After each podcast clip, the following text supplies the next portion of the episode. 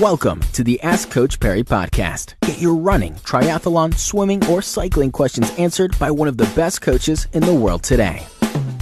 Thanks for another fantastic question here on the Ask Coach Parry Cycling Podcast. I'm Mr. Active David Katz, joined by Devlin Eyden, our resident uh, cycling professional, or expert, should I say, bases himself at the HPC in Pretoria, but his services are available. Devlin, today it sort of follows up on our last one. We are talking about electric bikes, and I asked you if it could be used uh, in the same way as, as a car is used as a training mechanism, especially, or should I say, on the road. But looking at that, can a car be used as a training mechanism, and, and what sort of benefit can this have? Uh, would it benefit everyone, or just guys at the top end of the sport?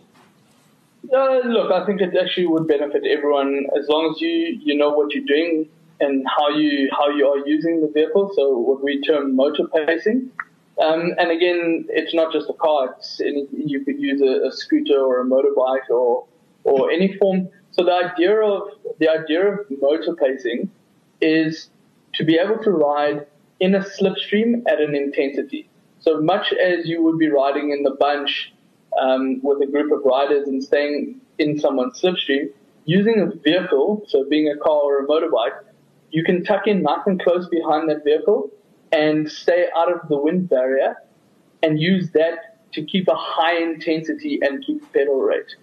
Um, so that without any interruptions of tiring too quickly, for instance, with the wind, um, whether there's a rider in front of you that might be swerving all over the show, missing obstacles. So using motor pacing is brilliant in terms of being able to keep the intensity high without having the wind hitting you in the face, which is only going to make you fatigue a lot quicker. So there are a couple of things though to keep in mind though when you are motor pacing is I would recommend knowing what you're doing. So, and I mean that in the sense of from a skill point of view. Because in order to gain the most benefit from it, you need to be riding really close to the vehicle in front of you.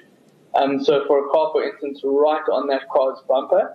So typically you'd want to have the, the driver to be able to be in communication with the, the cyclist, so the cyclist can also dictate the pace, and then making sure that the intensity in the road in front of you is clear, so that when you are out on the road and you are going at a, at a really high intensity and trying to focus on your training, for instance, there's no obstacles up ahead. And that's why I say the communication is key so that the driver of the vehicle can say, okay, we need to move over. There's something in the, in the yellow lane, for instance. So one from, from using it as a, as a brake in terms of the wind, but in the same sense as well that having the car with the emergency flashes on and sitting behind that just helps with safety a little bit on the road as well from other traffic around. In terms of benefiting everyone, yes, I do think it is beneficial to everyone.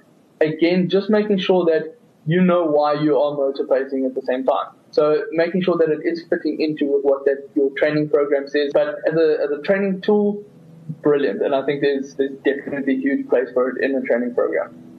Well, I've seen it out on the roads. I personally wouldn't try it. I've done behind a truck uh, up a hill going at just the right speed for me, but I wouldn't do it at any sort of uh, crazy intensity. Devlin, thanks very much for that answer. And uh, please do go rate us on iTunes. Uh, if you do do so, there's a chance to win a lifetime membership to the site. So get on there now.